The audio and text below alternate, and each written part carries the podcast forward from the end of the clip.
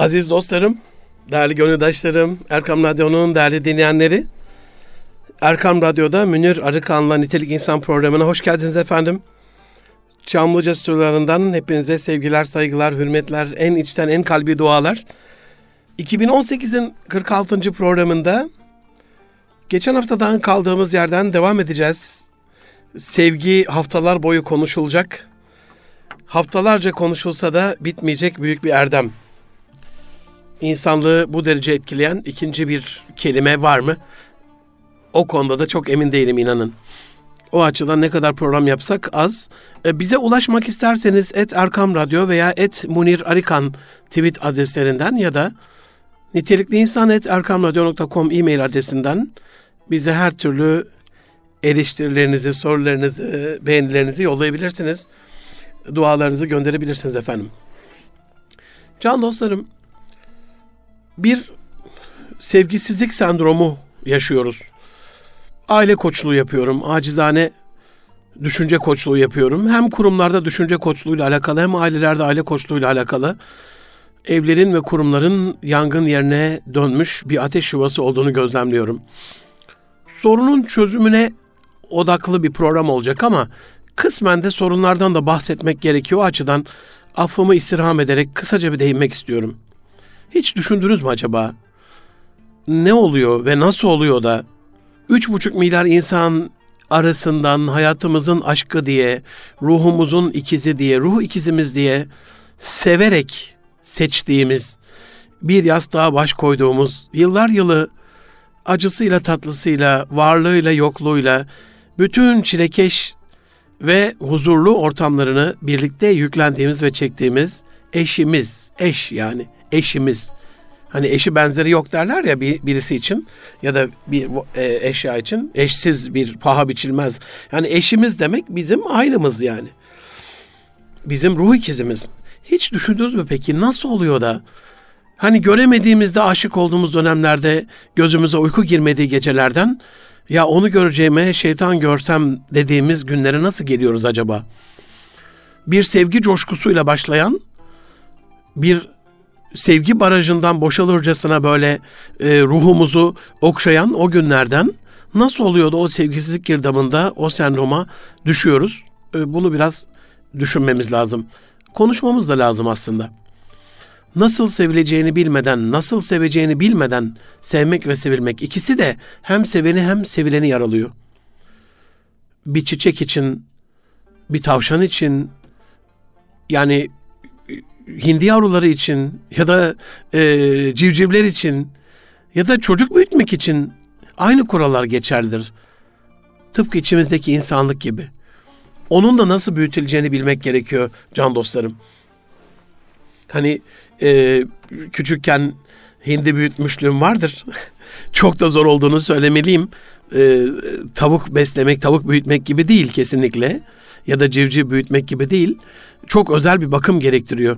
Nasıl ki o hindi yavrularını büyütmek için özel bilgiler, özel tecrübeler gerekiyorsa içimizdeki insanlığı ve onun omurgası olan sevgiyi besleyip büyütmek için de bazı kurallar var. Bunu bilmek gerekiyor. Birini sevdiğimizde eğer onu rahatlatmıyorsak, onun acısını dindiremiyorsak, onun kendini daha iyi hissetmesini sağlayamıyorsak bu nasıl bir sevgidir? O açıdan sevgi bir sanattır. Eğer sevdiğimiz kişinin acılarının kökünü anlayamazsak ona yardımcı olamayız. Tıpkı bir doktorun sebebini bilmeden hastalığımızı iyileştiremeyeceği gibi. Tıpkı bir eczacının şu anda uzattığımız o kodları yanlış girdiğinde bizim reçetemize ulaşamayacağı gibi belli kodların o gönül dergahına girilmesi gerekiyor seven ve sevilenin karşılıklı göz göze gönül gönüle olmasının infrared portlardan, bluetooth'tan ya da wireless'tan kapsama alanında birbirinin gönül dünyasına e, bazı bilgiler, bazı duygular aktarması gerekiyor. Biz bunu bilgi kapısıyla başlattık ama sonuçta bilgi kapısı gönül kapısını çalar en sonunda. Biz bunu daha çok anladığımızda daha çok severiz. Daha çok sevdikçe daha çok anlarız e, bu bir madalyonun bir gerçeğin iki yüzü gibidir. Ama yani e, hangi sevgiye göre sorduğumuz soru var ya. Yani acaba eğer sevgisine göre mi, rağmen sevgisine göre mi, çünkü sevgisine göre mi? Bu sevginin çeşitleri var.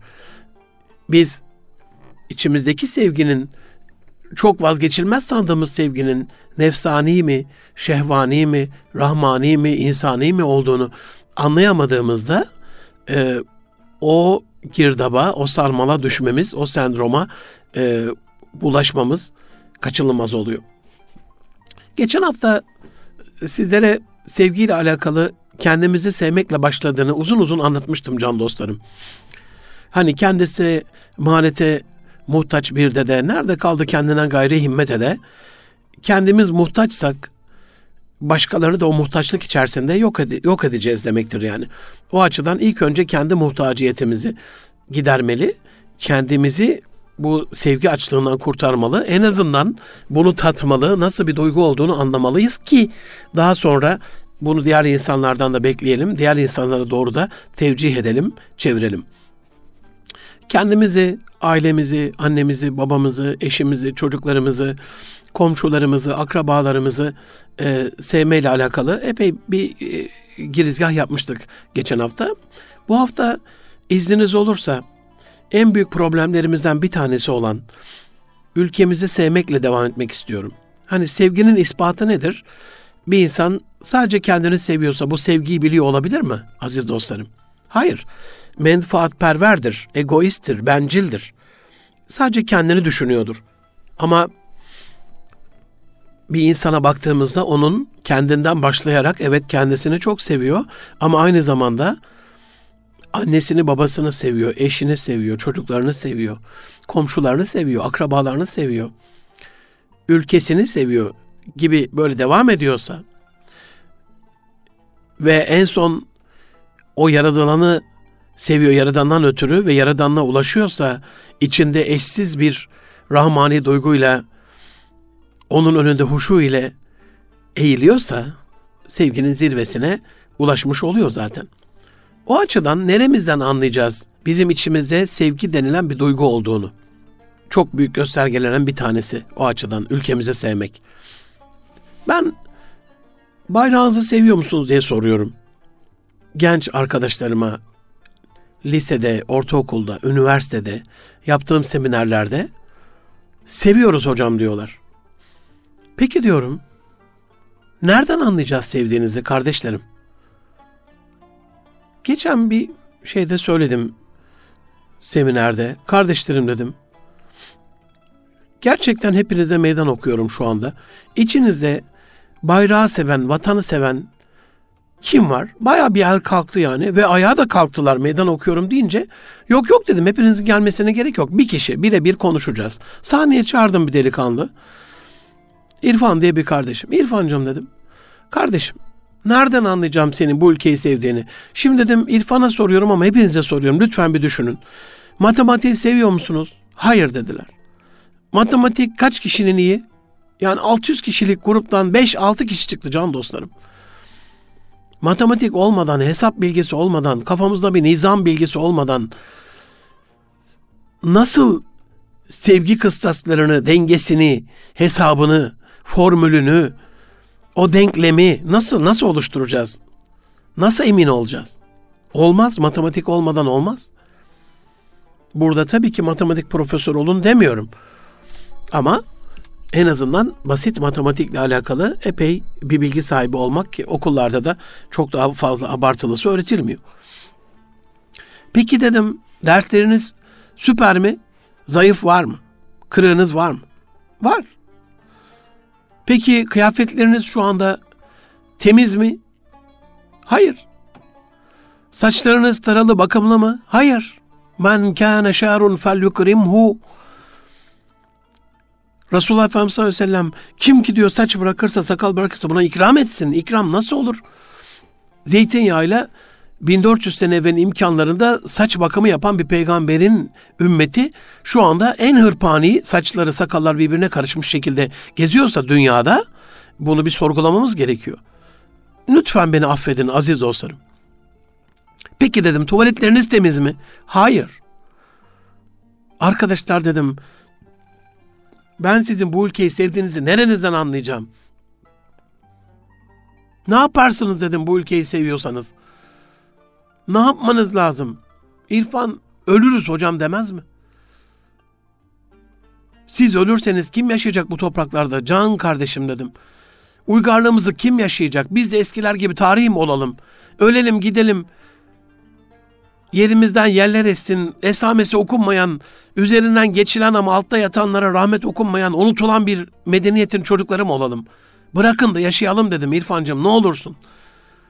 Uğruna ölecek değil, yaşanacak ve yaşatılacak bir gelecek kurmaya bakalım artık ne olursunuz. Gerçek medenilik bu. Ama göçebe toplumlar kanımızda var bu, genlerimizde var yani. At sırtında yeni coğrafyalar, büyük bir böyle cihat ruhuyla tamam toprakları toprak yapan üstündeki kandır. Eğer vatan uğrunda ölen varsa vatandır. Ölmeye hazır olmak başka, ölmek başka yani. Şimdi şöyle düşünün. Aşıksınız ve evlilik teklifini kabul etmedi. Ne yapıyorsunuz? Canınıza kıyıyorsunuz. Bu şimdi Allah aşkına sevgi mi? Aşkımız için öldük mü şimdi biz? Hayır biz yok olduk. Helak olduk daha doğrusu. Ölmedik. Ölmenin de bir şerefi ve haysiyeti var çünkü. Bu ülke için 12 Eylül döneminde biz 12 Eylül döneminin çocuklarıyız. O dönemleri çok iyi biliyoruz can dostlarım. Bu vatan için ölümü göze alan sahte kahramanlar gördük biz sağcısıyla da solcusuyla da. Okullarını birbirine haram kılan, üniversitelerini birbirine haram kılan, şehirlerini, caddelerini, sokaklarını birbirine haram kılan sözde vatansever kahramanlar gördük biz. 5000 can verdik toprağa. Şimdi annelerin yüreği 30 yıldır, 40 yıldır ferahlamadı. Yüzlerine bir gülücük konmadı. Mezar siliyorlar gidip şimdi. O kendilerini terk edip giden sahte kahramanlarının keşke yapmasaydın evladım hiç gerek yoktu buna diyerek, iç geçirerek mezar temizliyor anneler şimdi. Bunu yapmaya hakkımız var mı? Evet ben Cumhurbaşkanımızın o sözünü önemsiyorum. Öleceksek de adam gibi ölelim ama nasıl adam gibi ölüneceğiyle alakalı da bir reçete henüz önümüze sunulmuş değil. Biz gerçekten bu ülke için ülkemizi sevdiğimizi haykırıyorsak bunun başka göstergeleri var.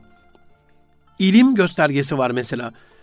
Bir ülkenin evlatları o ülkede ilimde en iyi değillerse, değillerse, kültürde en iyi değillerse, sanatta en iyi değillerse o ülkenin çocuklarının o ülke sevgisiyle alakalı dertleri vardır, problemleri vardır. Ben bakıyorum 81 ili 460 ilçeyi dolaşan bir kardeşinizim. Dualarınızı beklerim. Yollarda, kelle koltukta bu ülke için koşturuyoruz. Bu da bir vatan sevgisi işte. Gördüğüm şu, hiçbir çabaları yok çocuklarımızın ülke için. Ders bile çalışmıyorlar. Anne baba için çalışmayabilirsin. Annenle babanla alakalı bir derdin vardır, çalışmayabilirsin. Kabul etmiyorum bunu ama olsun. Hadi öyle.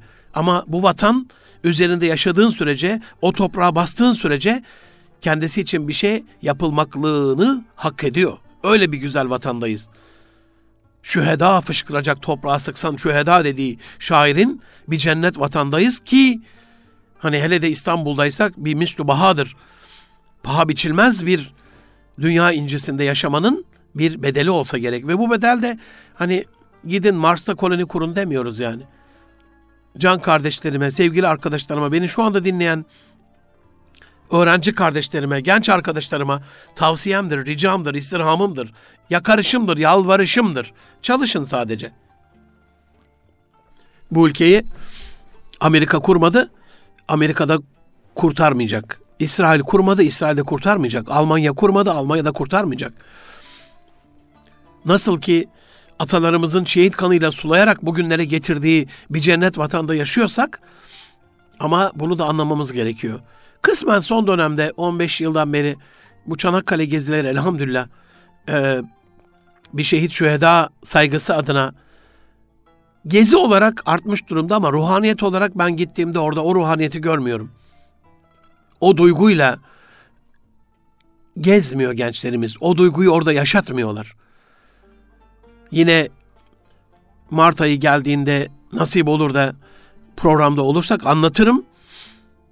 Şafak ayininde Anzaklarla ayine katılıp sonrasında çılgın gece partileriyle Anzakların masasında dans eden Türk kızları olduğu sürece bu ülkede biz Çanakkale gezilerinden dert çıkartmamışız demektir can dostlarım. Çanakkale geçilmez diye bir şey yok. Çanakkale çoktan geçilmiş demektir aziz dinleyenlerim. Gezmiyoruz bu ülke için. Keşfetmiyoruz. Her bölgesini, yöresini, köşesini karış karış dolaşıp bakmıyoruz. Dokunmuyoruz. İlber Ortaylı hocam öyle söylemişti bir gün. Rusya ile alakalı bir şey yazacaksam gidip oradaki o katedrallere dokunmam gerekiyor. Orayı solumam gerekiyor. O havayı almam gerekiyor diye.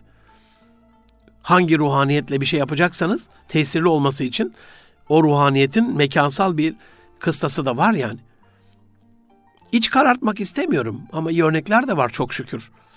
Mesela geçen hafta Ankara'da paylaştığım bir toplantı esnasında devlet büyüklerimizle Artvin'de dronlarla fidan diken gençlerimiz var. Bahçeşehir Üniversitesi'nde bilgisayar mühendisliği 4. sınıf öğrencisi Mert Karslıoğlu ve 7 arkadaşına buradan selam gönderiyorum. En içten tebriklerimi, teşekkürlerimi, sevgilerimi, saygılarımı, dualarımı yolluyorum. Böyle olur işte vatan sevgisi.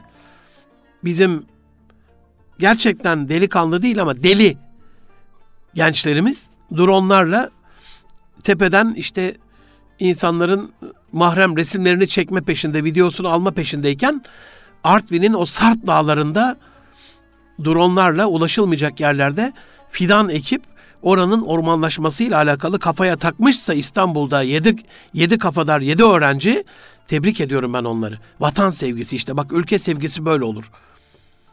Rabbimiz boş yere söylemiyor. 18 ayette kul siru gezin. Gezmez misiniz, görmez misiniz, bakmaz mısınız, akletmez misiniz? Nasıl akledeceğim görmediğim bir yeri? Gezmediğim bir yeri nasıl akledebilirim? Bakmadığım bir şeyle alakalı nasıl düşünebilirim? Anlamadığım bir şeyle alakalı nasıl bir proje geliştirebilirim can dostlarım? Ben bakanlığımızın yerinde olsam, Sayın Ziya Selçuk Bakanımızın yani gerçekten Türkiye'nin 81 ilinin karış karış dolaşılmasıyla alakalı büyük bir keşif projesi başlatırım. İnanın müfredatın bin katı daha tesirli olur yani. Başka türlü içimizdeki vatan sevgisi zirve yapmayacak yani. 12 yaşında ortaokul öğrencisi Muş'taki Mert Delibalta kardeşime enişten sevgilerimi, saygılarımı, teşekkürlerimi yolluyorum. Dualarımı yolluyorum. İşte budur gerçek vatan sevgisi. Dünyada ilk bomba bulan, drone yapan bu genç mucidimizi buradan dualarla, sevgiyle, saygıyla selamlıyorum. Ben de buluşlar yapan, dualarınızla, dualarınıza muhtaç, böyle gerçekten önemli keşifler yapan bir kardeşinizim. İlk tepki şu oluyor. Hocam Amerika'da bunun bir örneği var mı? Yok. Amerika'dan dolayı bir aşağılık kompleksine girmemizin bir alemi de yok ama. Hep Amerika'nın aklına gelmez. İşte Güneydoğu'da görüyorsunuz ellerinde böyle bomba dedektörleriyle arada ayakları kopan, vücutları parçalanan, gazi olan, şehit olan askerlerimizin öykülerini görüyorsunuz. Drone'la göndermek kimsenin aklına gelmemiş. Çok basit bir düzenek, çok basit bir düzenek aziz dostlarım. Dünyanın en mucit insan olmanıza gerek yok yani. O arama dedektörünü drone'un ucuna takabilme fikrini geliştirdiğiniz anda ki çok basit bir şeydir yani. Her şey yapabilirsiniz bir ölüm yıl dönümünde dün idrak ettiğimiz Vecihi Hürkuş'u saygıyla anıyorum. Hazin öyküsü hepinizce malum. Devlet kösteğiyle, desteğiyle değil, dikkat buyurun can dostlarım. Devlet kösteği ve hainlerin tuzakları ve sabotajları ile beş uçak yapan o yokluk yıllarında ama yaptığı uçakların kabulü uçaktan anlayan bir eleman olmadığı için devlet dairelerinde yapılamayan bir zavallı garip kahramandır. Kahrından ölüp giden bu ülkede. Şükür ki adına Hürkuş diye dünyada kendi sınıfının en üstün savaş pilotu yetiştiren talim uçağı mı diyoruz ona. Şu anda yüzde yüz yerli yapım göklerde. Adını yaşatıyor yani o ölümsüz adını. Ya Nuri Demirağ ne demeli? Avrupa'dan, Amerika'dan böyle batıdan lisanslar alıp tayyare yapmak kopyacılıktan ibarettir diye haykıran unutmayın evlatlarım onlar demode tipler için, süresi biten tipler için lisans ver, veriyorlar. Yeni icat ettikleri şeyleri sır gibi saklıyorlar. Büyük bir kıskançlıkla kendilerine saklıyorlar. Onu size vermiyorlar. Uyanın. Binaenaleyh biz kopyacılıkta devam edersek demode şeylere böyle beyhude vakit geçirerek onlara devam etmiş olacağız. Şu halde Avrupa Amerika'nın son sistem tayyarelerine mukabil yepyeni bir Türk tipi vücuda getirmedir diyerek Türkiye'nin ilk uçak fabrikasını yapan bu kahraman vatansever insanı da bizzat devlet batırmıştır can dostlarım. Yaptığı uçakların kabulünü yapmayarak. Hazindir öyküsü. Halbuki onun ilk böyle iş adamlığı, ilk müteşebbisliği böyle Tahtakale civarında yerde gördüğü bir sigara kağıdıyla başlar. Azınlıkların elindedir o zaman ve ne kadar Türkiye'nin güzide kurumları varsa sigara kağıdına onların isimlerini, logolarını basmışlardır yani. O sigara kağıdındaki bizim aşağılandığımızı gören o ibareleri görüp, mesajları görüp ilk yerli sigara kağıdını yapan iş adamıdır. Evet elbette sigaraya karşıyız. Ama karşıyız ama şu anda he, hepsini 14 milyar dolarlık sigarayı yurt dışından ithal edeceğimize 14 milyar dolar madem içiliyor yerli içilse en azından elin adamına kaptırmayacağız paramızı. O anlamda büyük bir e, vatanseverliktir yani. Tabii ki ondan sonra o işinden vazgeçmiştir. Ona yardım eden ilk uçak mühendisimiz Salahattin Alan Bey ile o tek başına bir başına kalmış bu garip insan daha sonra demir yollarıyla yurdu dört bir ağdan, dört bir yandan örmenin mücadelesini vermiştir devlete karşı. Ne yazık ki o da aynı Vecihi Urkuş gibi canından bezdirilen bir insan. Öyküleri çok.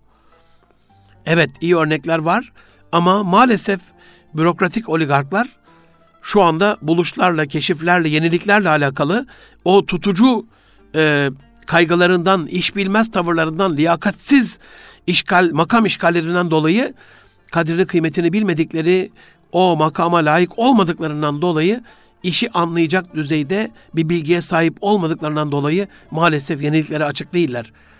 Bırakın dışarıdan bir insanın o devlet dairesine bu yeniliği getirmesi.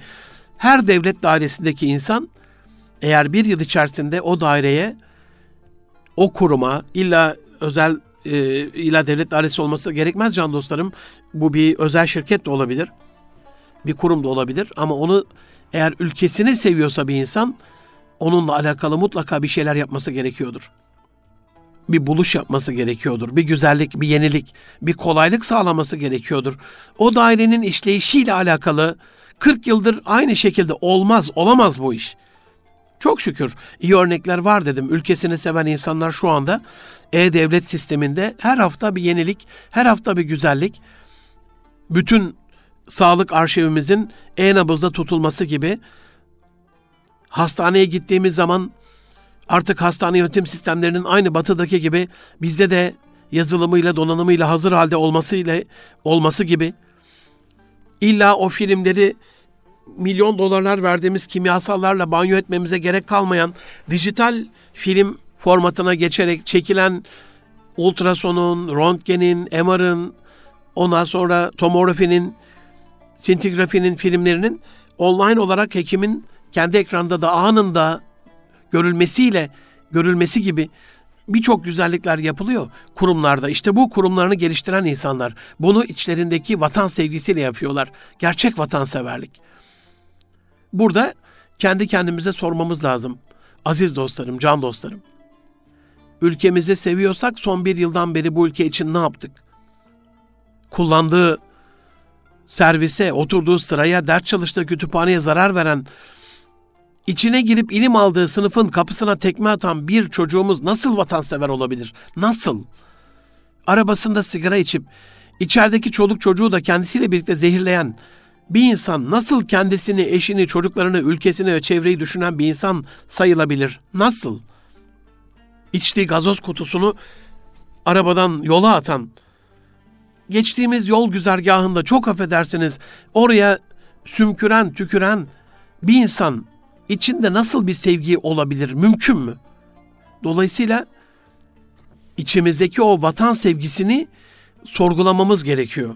Bu vatanı daha temiz yapmaya, daha nezaketli bir ülke olarak yaşamaya, burada daha dürüst bir iş ahlakını benimsemeye çabalamamız gerekiyor. Geri dönüşümü teşvik eden, israfı önleyen bir şey yapmamız gerekiyor. Kullandığımız tuvaletleri daha temiz kullanmamız, mutfakta oluşan organik atıkları toprakla buluşturmamız, hayvanların yiyeceklerini onlara doğru ayırmamız gereken bir sistemin içine, içerisine girmemiz gerekiyor. İşte buna benzer güzel projelerle vatanı sevdiğimizi ispat etmemiz gerekiyor. Aziz dostlarım, vatan sevgisinden sonra doğayı sevmeyi e, biraz anlatmak istiyorum size. İçimizdeki sevginin, varlığının büyük bir ispatı olan doğa sevgisi, tabiat sevgisi. Geçen bir hesap yaptım. Fidanlar fidanlarla buluşuyor programı dolayısıyla Cumhurbaşkanımızın bir şeyi vardı. Ee, tweet üzerinden onlara da yolladım bunu.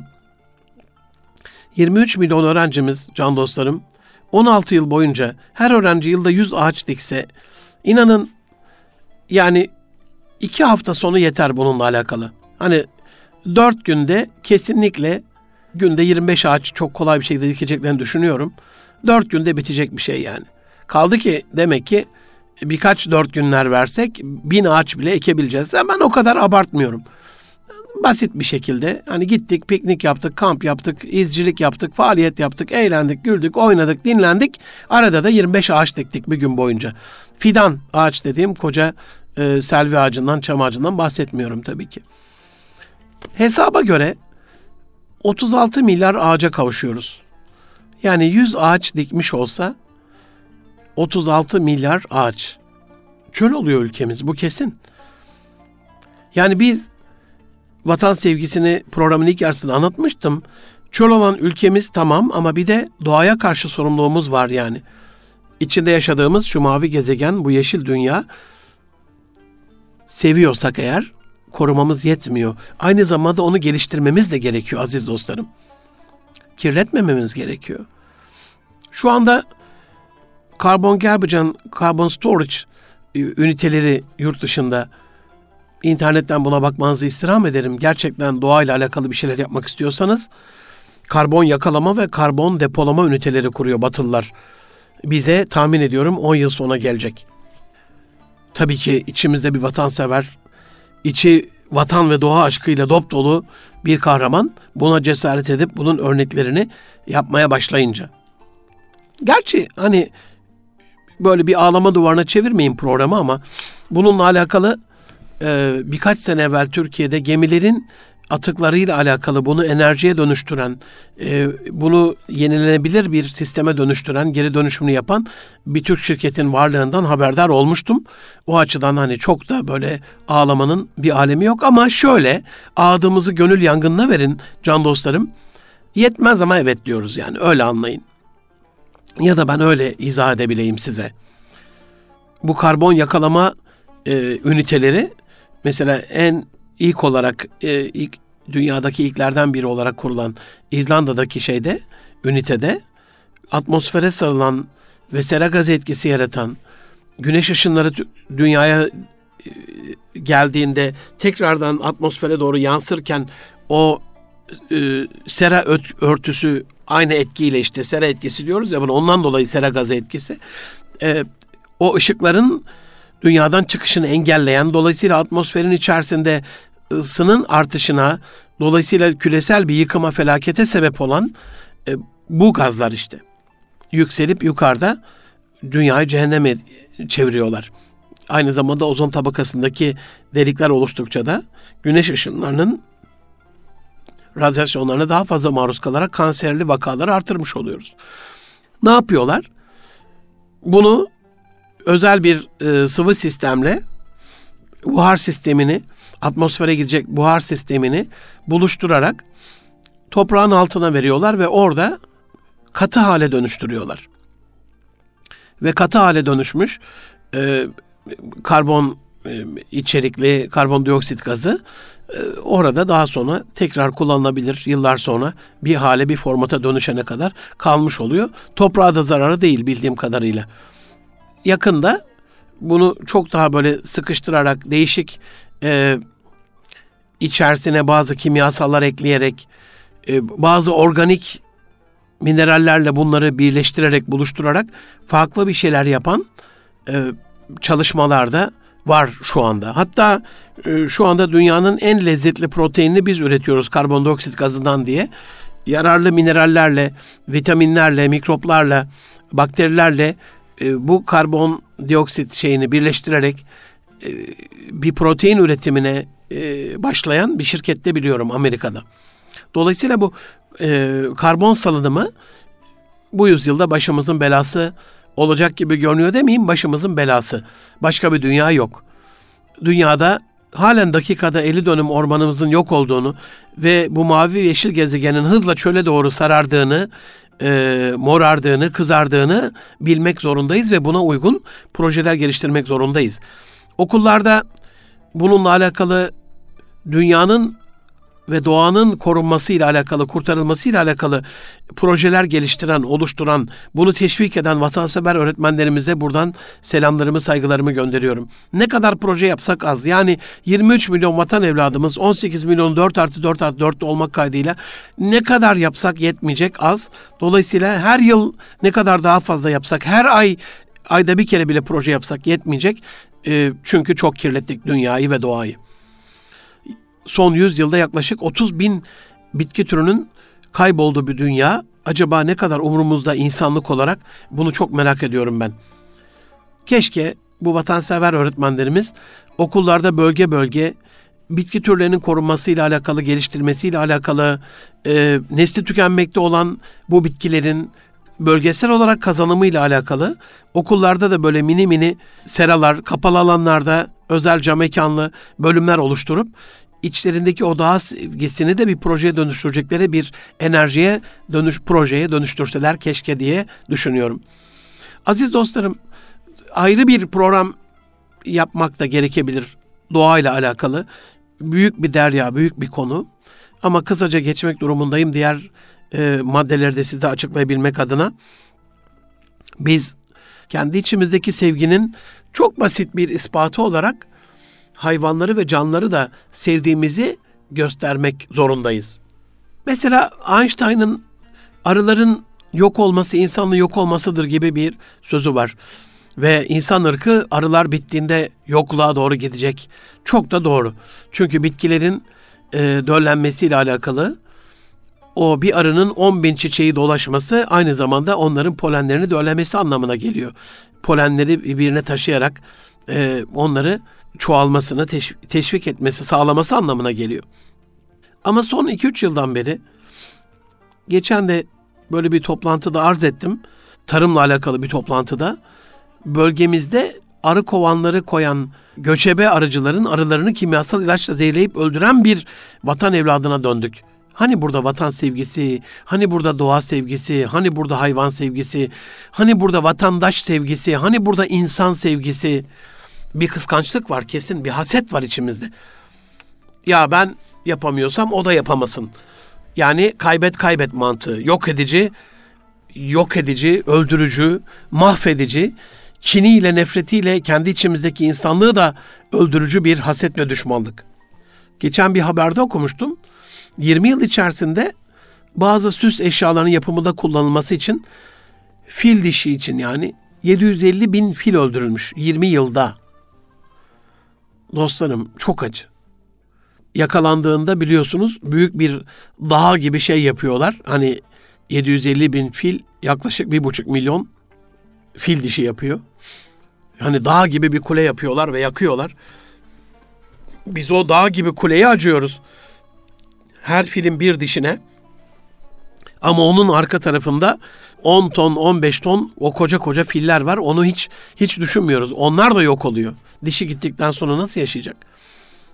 Bir de dişini keserken öldürüyorlar zaten. Saatte 3 tür yok oluyormuş dünyada. Son 30 yılda yıllık ortalama 10 binmiş 30 yıl evvel. 20 yıl evvel 20 binmiş. Şimdi 30 bin. Yılda 30 bin canlı türünü yok ettiğimiz bir e, gaddarlık ve barbarlık yaşıyoruz.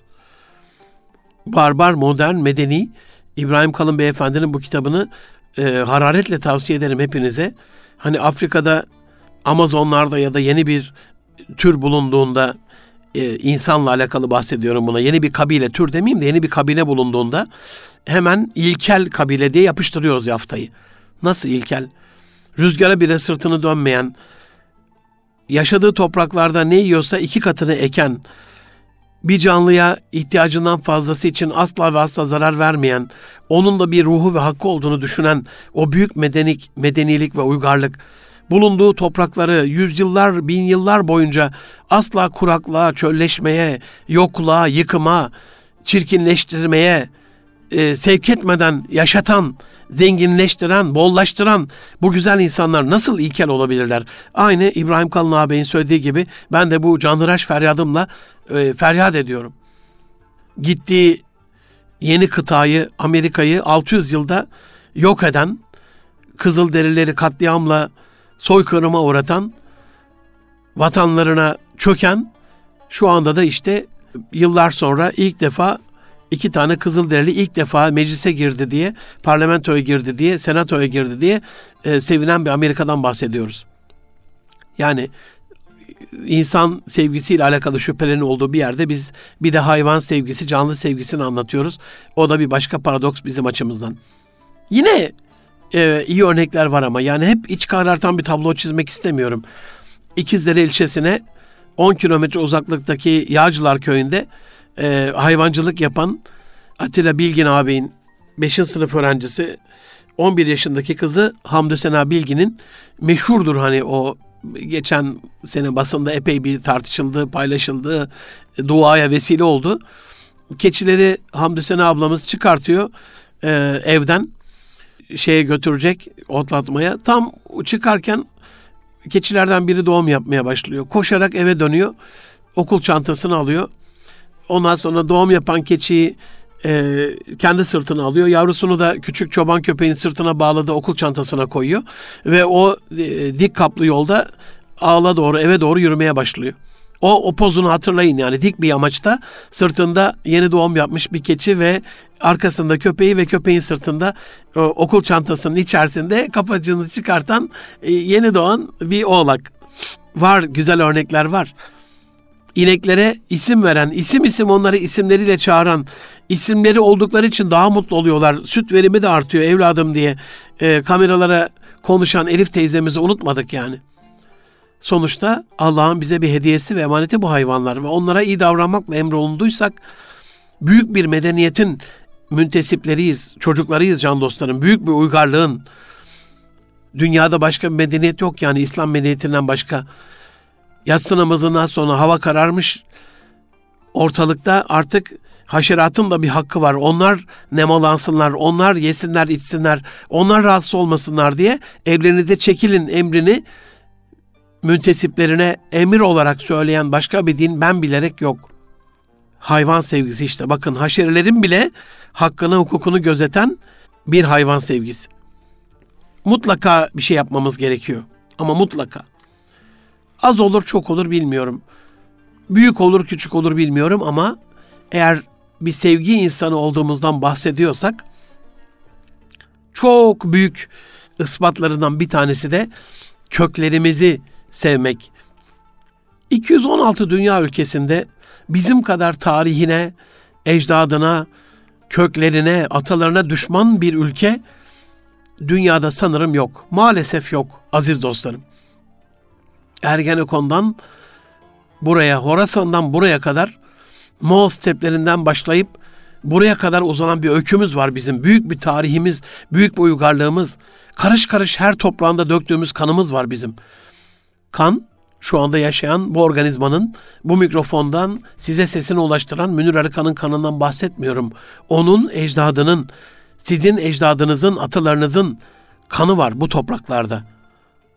Gerçi biz hani bin yıldır buradayız dediğimde Kürt kardeşlerimiz bazen seminerde alındıklarını söylüyorlar ama evet onlar biz Anadolu'ya girdiğimizde de Mezopotamya'daydılar. Ama en azından bizimle kardeşlikleri böyle başladı. Ama Malazgirt'i biliyoruz mesela biz. Peki Kars'ta Ebul Hasan el Harakani Hazretlerini nasıl yok sayabiliriz? Alpaslan'dan 13 sene evvel Anadolu topraklarına giren o büyük Horasan erenlerini, o büyük evliyaları nasıl yok, sarar, yok sayarız? biraz acayip bir durum yani. Ecdada küfretmek, atasını hor ve hakir görmek, ondan iğrenmek. Onunla alakalı bir şey olduğunda tüyleri diken diken olmak nasıl bir şeydir? Biraz tuhaf olsa gerek. Fatih'e, Yavuz'a, Kanuni'ye, Osman Gazi'ye, Ertuğrul Bey'imize nasıl dil uzatabilir bir insan? Hele hele bu toprakları ona vatan yapan o ecdatlarıysa, bunun için canını verdiyse, canından geçtiyse, bu ne menen bir nankörlüktür can dostlarım. Halbuki büyük dedemiz Şeyh Edebali, ey oğul bil ki bereket büyüklerle beraberdir sözünü boşuna mı söylemiş? Neyin hele? Malhun Hatunu, Nene Hatunu, Hayme Ana'yı, Beyoncé, Shakira ya, ya da Lady Gaga delisi kızlarımız nereden bilsin? Ama kökler böyle haybeden, boş yere durduk yerde sevilmez. Bu bir projedir, proje olmalıdır. Sevdirilir, sevdirilmelidir. Nasıl ki nefretimiz, yani affedersiniz nefretimiz derken tabii ki benim nefretim değil ama elbette bizim bir nefretimiz olamaz ecdadımıza ama çocukluktan bugüne ecdadımızdan nefret ettirilmekliğimiz nasıl bir proje ise Yeşilçam'ın sahte film kahramanlarının bir projesi ise senaristlerinin projesi ise nasıl ince ince işleyerek o güzel isimlerden başlayarak, isimleri hor vakir görerek, isimleri aşağılayarak, bölgeleri, mekanları, insanları büyük bir uygarlığımıza peşkeş çektilerse batıya, bu da bir projeyle olur can dostlarım. Bizim hikayelerimize ihtiyacımız var, masallarımıza, filmlerimize, çizgi filmlerimize ihtiyacımız var. Marvel karakterlerinin dizayneri Stan Lee geçen hafta 95 yaşında öldü öldüğünde tüm dünyada yıllık 15 milyar dolarlık bir karakter oyuncakları bıraktı. Sadece karakterlerden oyuncak yapılarak kazanılan bir paradan bahsediyorum. Yani Marvel'in bütün karakterlerinin e, lisanslı ürünlerinin telif haklarını ve ya da film gelirlerini falan söylemiyorum. Peki ne ki karakterleri? Çok mu karakterli? Örümcek Adam, Süpermen, Halk'tı, Demir Adam'dı, bilmem neydi falandı filandı. Ya bizim boğa çanı al işte 50 halk eder. Al işte sana demir adam. Sevdir ecdadını. Yok. Bizim çocuklar yas bürünmüş şimdi. Örümcek adam da ölür mü acaba? Stanley öldü. Yeni yeni bölümünde acaba e, devamı gelir mi yoksa öldü mü diye. Gerçekten kök sevgisiyle alakalı bir problemimiz var bu ülkede. İçimizdeki sevginin en büyük kıstaslarından bir tanesi olsa gerek. Zaman zaman sizden gelen baş tacı eleştirilerin en başında dille alakalı uyarılar geliyor. Bu konuda çok hassassınız. Hepinize müteşekkirim. Evet ben de o hızlı konuşmanın telaşında kelimeleri ard ardına birbirine eklemenin telaşıyla bazen demek ki biz de ağzımızdan kaçırıyor, kusur ediyor, ediyoruz. Her ne kusur işliyorsak affola. Ama haklısınız. Dil düşüncenin ambarıdır can dostlarım. O düşünce ambarında duygular da o düşüncelere bağlı damıtılmış halindeki lerine duygu diyoruz düşüncenin. Odaklanıldığında bu eyleme dönüşüyor. Ona can geliyor, harekete dönüşüyor. Birine statik, kinestetik ve potansiyel olarak ayırabiliriz bunları. Potansiyel enerjinin nasıl ki hareketli kinestetik enerjiye dön, dönmesi gibi bizde de o e, durağan düşüncelerin, duyguların bir eyleme dönüşmesi işte o e, düşünce ambarının zenginliğiyle oluyor. Bazen savaş meydanında bile e, filmlerden hatırlarsınız. Askerler durur böyle bir kahramanlık nidasıyla birisi gelir ve onları coşturur. Ne yapıyor dersiniz? Zihnindeki o ambardaki uygun kelimeleri seçerek onlara aynalıyor. Kelimeleriyle oynuyor insanların. Her kelime bir duyguya e, kısa devre yaptırıyor. Onu yakıyor öldürme anlamına değil onu parlatıyor. Onu onu açıyor. O lambayı açıyor öyle söyleyeyim. Işıl ışıl. ışık saçtırıyor ona.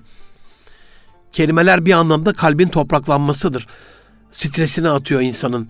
Çarpılmaktan koruyor. Paratoner gibi topraklama sağlıyor dile.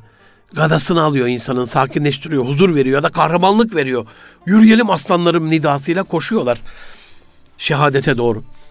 Güzel konuşmak, konuştuğu dili sevmek, Nereden anlaşılır? Bir insan şu anda bakın konuşmalara. Kavli leyin mi acaba? İçerikte ve üslupta hem kelimesel anlamda, dil bilimsel anlamda hem de üslubunda bir güzellik var mı konuşanların? Farkında mısınız bilmiyorum ama çocuklarımız konuşma özürlü. Basbayağı konuşma özürlü, konuşamıyorlar. Topluluk karşısında konuşamıyorlar. Eve gelen misafir yanında konuşamıyorlar. Bir yabancıyla karşılaştıklarında lale kesiliyor dilleri. Lal oluyor, konuşamıyorlar. Ve konuşamadıkları için de anlaşamıyorlar can dostlarım. Dil anlaşmanın da bir ara bulucusu ve elçisidir çünkü.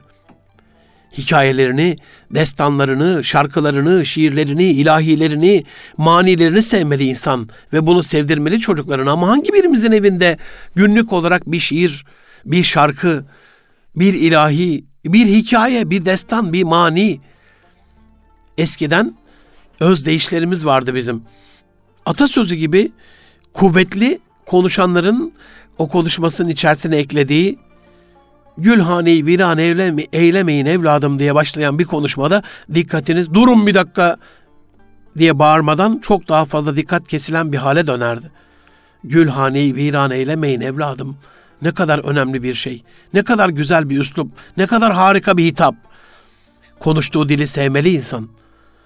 Yusuf Has Hacip dedemiz Kutat birlikte der ki, insanda dilince değişir kader. Ya yurda baş olur ya başa gider.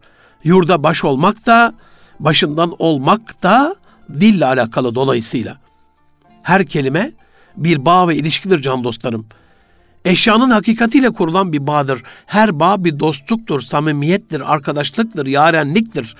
Ne kadar çok kelime o kadar çok haz. Ne kadar çok kelime o kadar çok dost. Ne kadar çok kelime o kadar fazla anlam hayatınızda. Hayatınızın sevgiyle dolduğu, sevginin dolup taştığı, yaradılanın yaradandan ötürü sevildiği güzel sevgi dolu günler diliyorum hepinize. Allah'a emanet olun can dostlarım.